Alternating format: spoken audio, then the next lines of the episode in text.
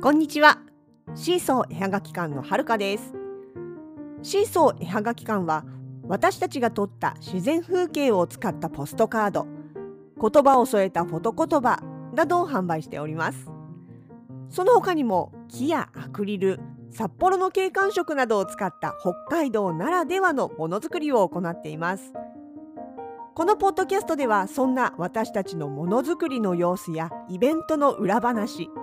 北海道暮らしのあれこれを中心に気ままにゆるーく発信しています。それでは今日も最後までお付き合いください。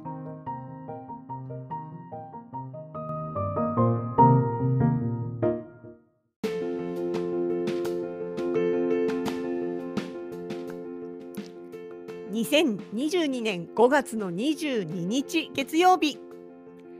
一日明けまして実は昨日うちに新しい相棒が来ました。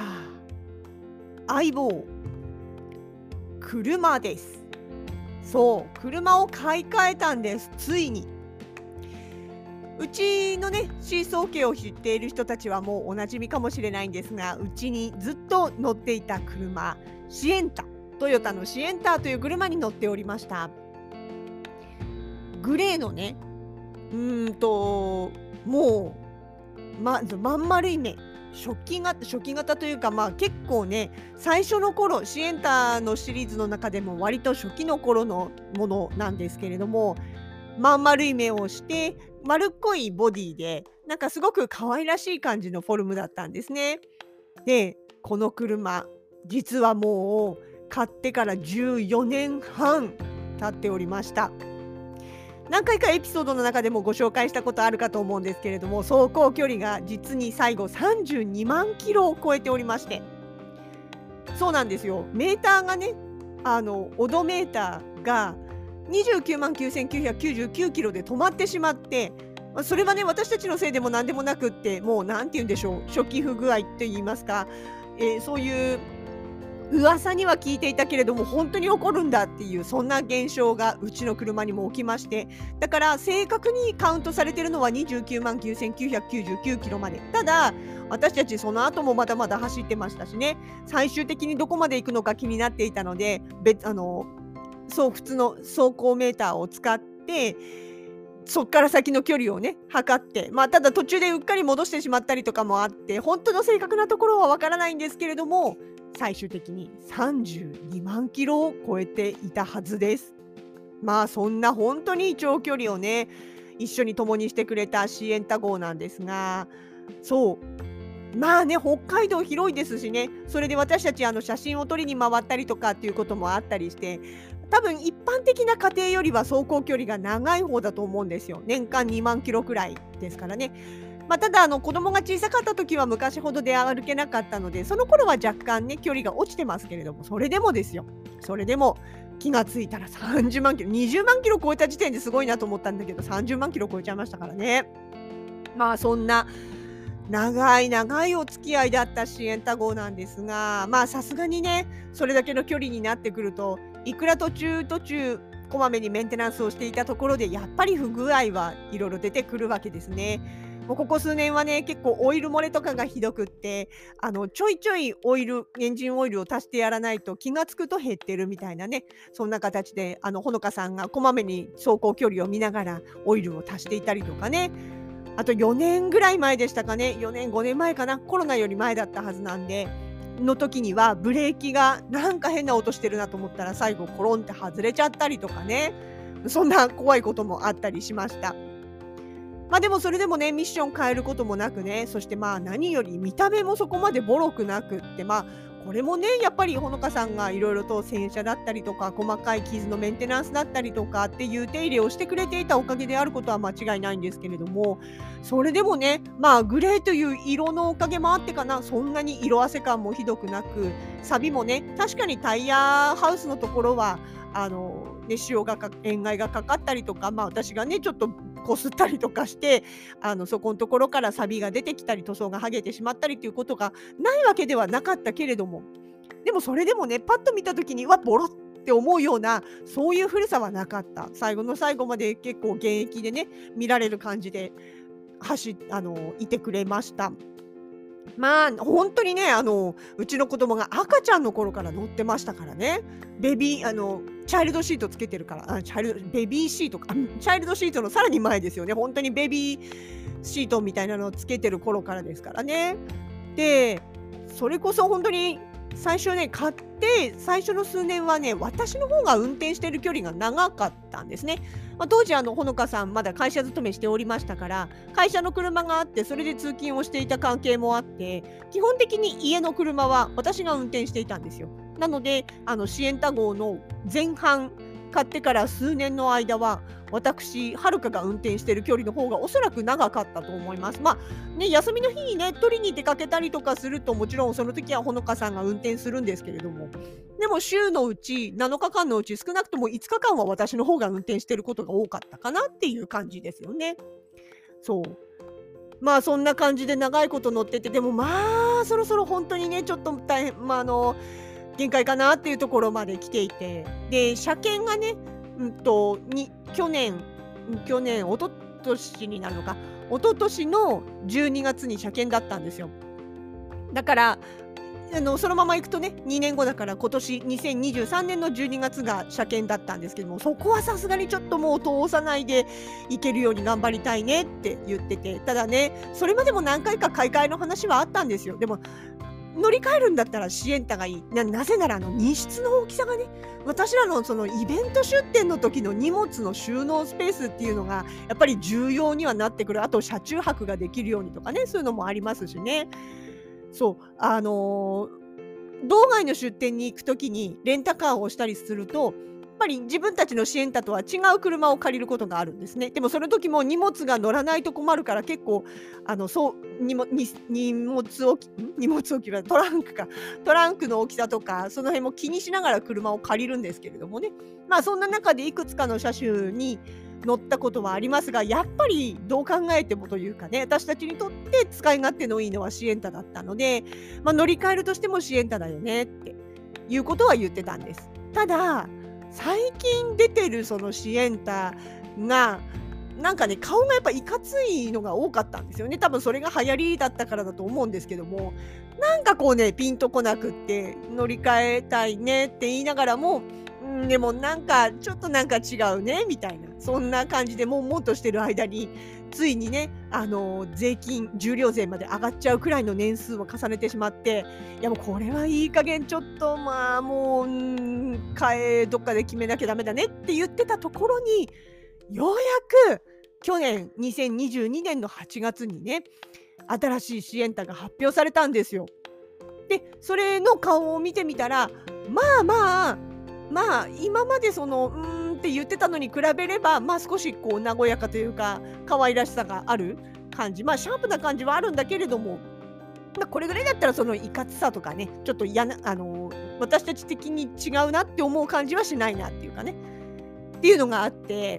でまああとね最初の前のシエンタは7人乗りにしてたんですけれどももう子供乗せて出かけてもまあ5人乗りで十分かなって7人乗ることってまずまずないよねっていうところから5人乗りにしちゃおうと。でそしたら荷室もね広く取れるのもあるしでなんだかんだ言ってあこれもしかしてさってあの足伸ばして寝れるやつじゃない？みたいなね。あ車中泊もなんかそんなに無理しなくても簡単になんか車の中あのできそう？みたいなこういろいろと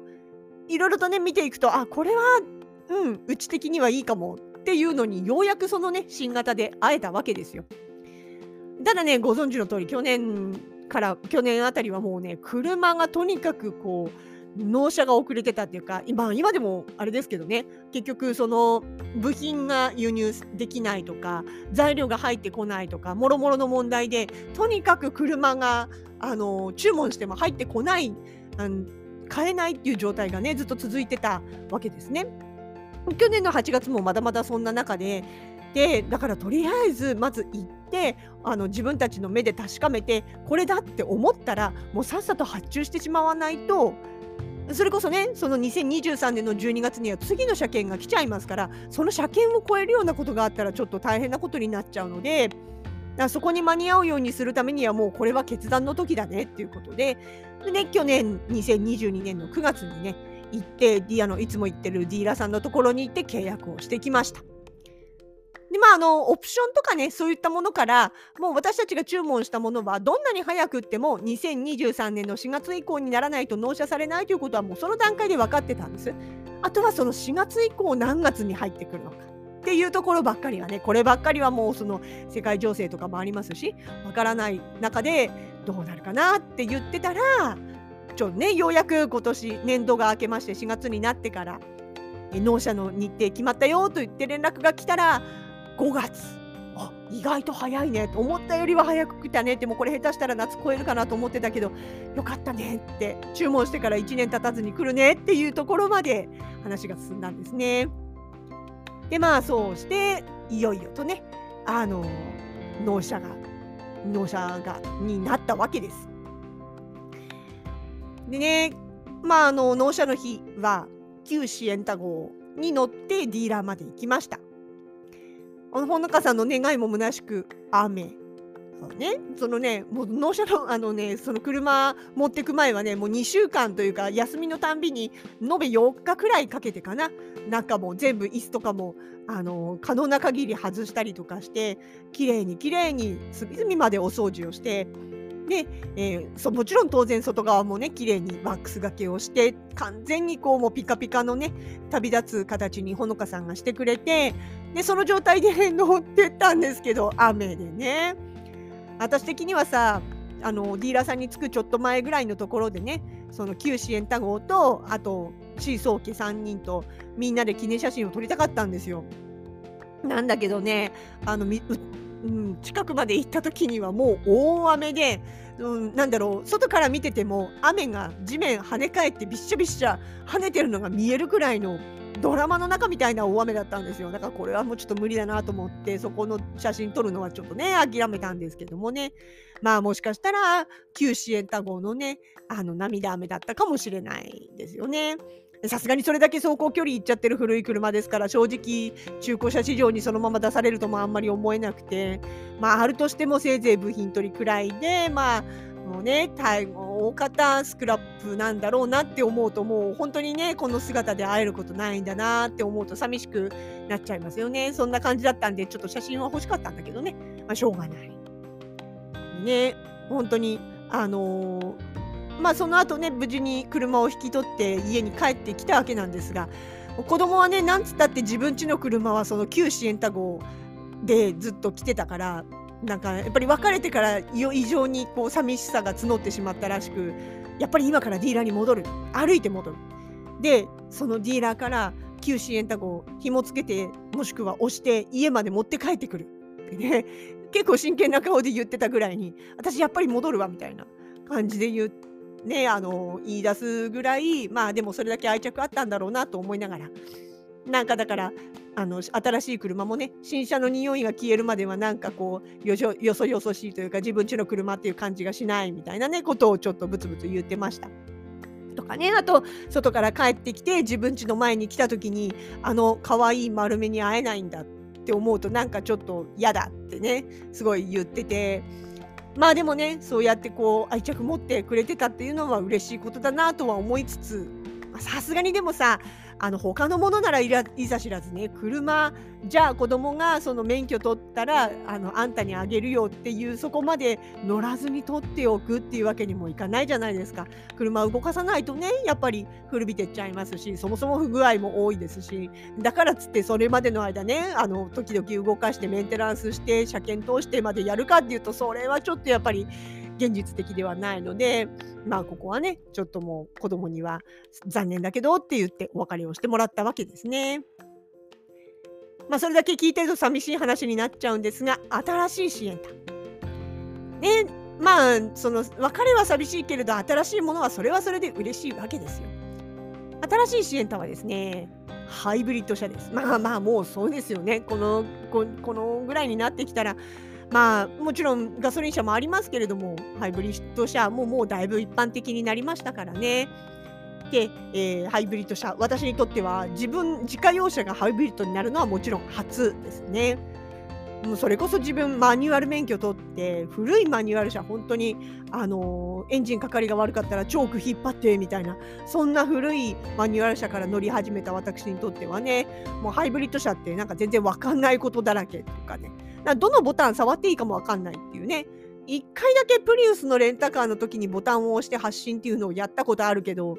その時もほとんど運転してないですしね。だからなんかこうなんだろう。えー、それこそガラパゴスからやってきました。私アナログ生物ですみたいな感じですね。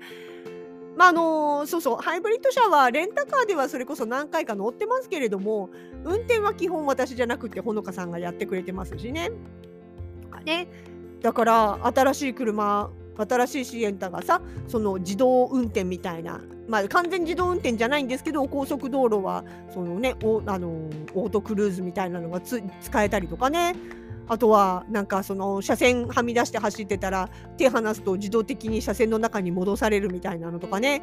なんかそういうのおおそうなんだみたいなね。浦島太郎状態ですよ。細かい機能とか操作はねもうあの車が決まった時からほのかさんはあのウェブで取説見たりとかあとはね同じような同じ車の買ってさっさと YouTube に上げてる車乗りの人たちの動画とかもありますからそういうのをいっぱい見ていろいろと研究をしてたのでね。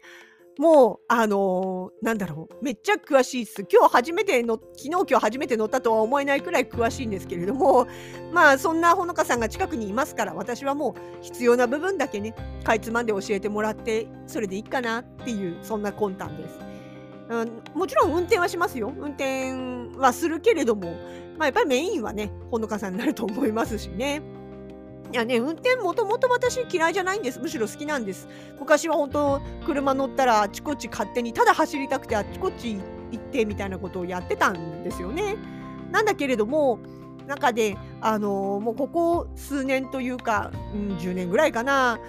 明らかに目の衰えっていうのを感じるようになってて、プラス反射神経とか判断力も明らかに落ちたなって自分で思うのでそうなってからはちょっとねやっぱり積極的になれなくなっちゃったっていうかね必要なもん必要最低限は運転するけれども運転そのものを楽しむっていうなんだろうなちょっと自信がなくなったっていうかね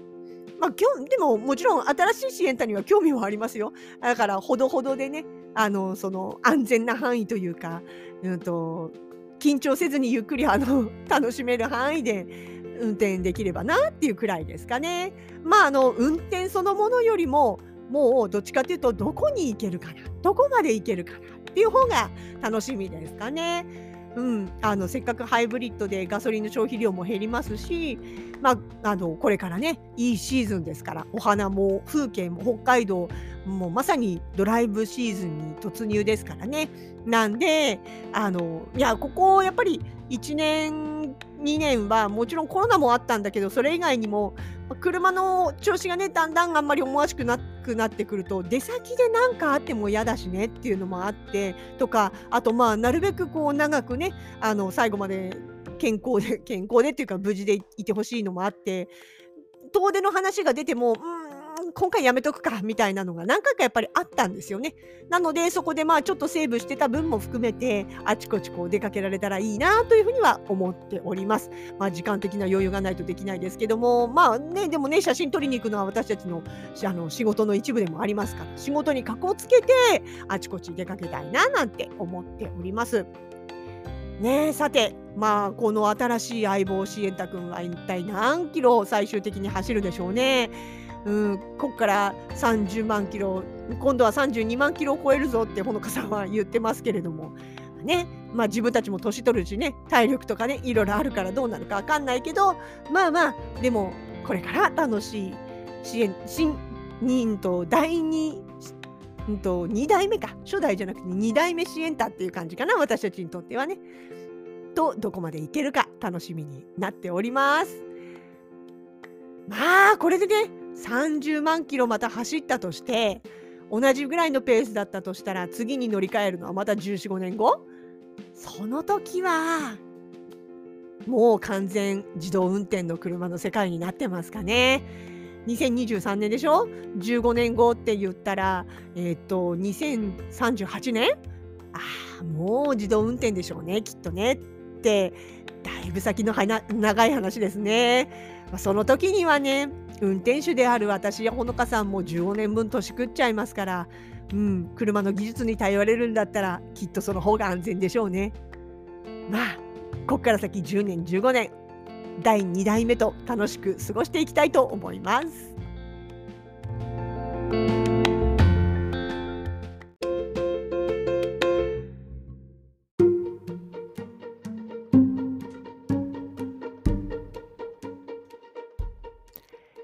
本日も最後までお付き合いいただきありがとうございました。シーソー絵はがき館では主に対面販売委託ウェブショップなどで作品を販売しています。直近の出店情報は Twitter、Facebook ページ、Instagram など各 SNS で発信をしています。ポッドキャストへのご感想もお気軽にコメントしてください。ウェブショップのアドレスは概要欄に載せてあります。どうぞ合わせてご利用ください。それではまた次のエピソードでお目にかかります。